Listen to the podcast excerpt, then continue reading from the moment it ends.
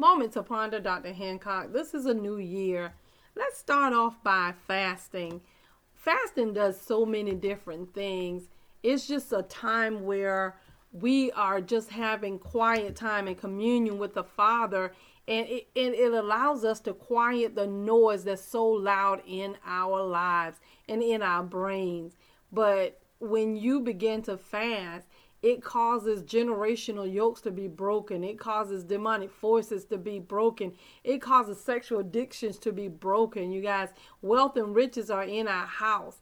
And there are specific places when you choose that place for God, when you choose to meet Him for that fast, it changes everything. So let's start your year off with, off with fasting. And don't just start it off with fasting. Let's make sure you incorporate because incorporate fasting on a regular schedule in your life because when you do that, it keeps you mentally sharp. It keeps you spiritually sharp as well.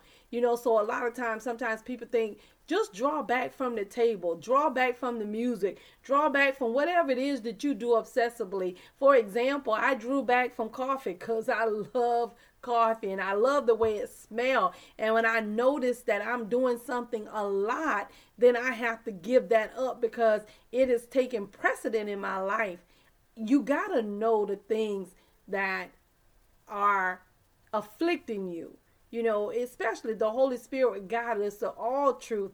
And you when you decide to allow the Holy Spirit to really lead you and you develop a relationship with Him, it changes everything. And this is the confidence that we have in Him that when we ask anything according to His will, He hear us. And if we know that He hear us, we know that our petitions are granted. This is Dr. Hancock. We do need you to like, subscribe, share, and comment. Real talk.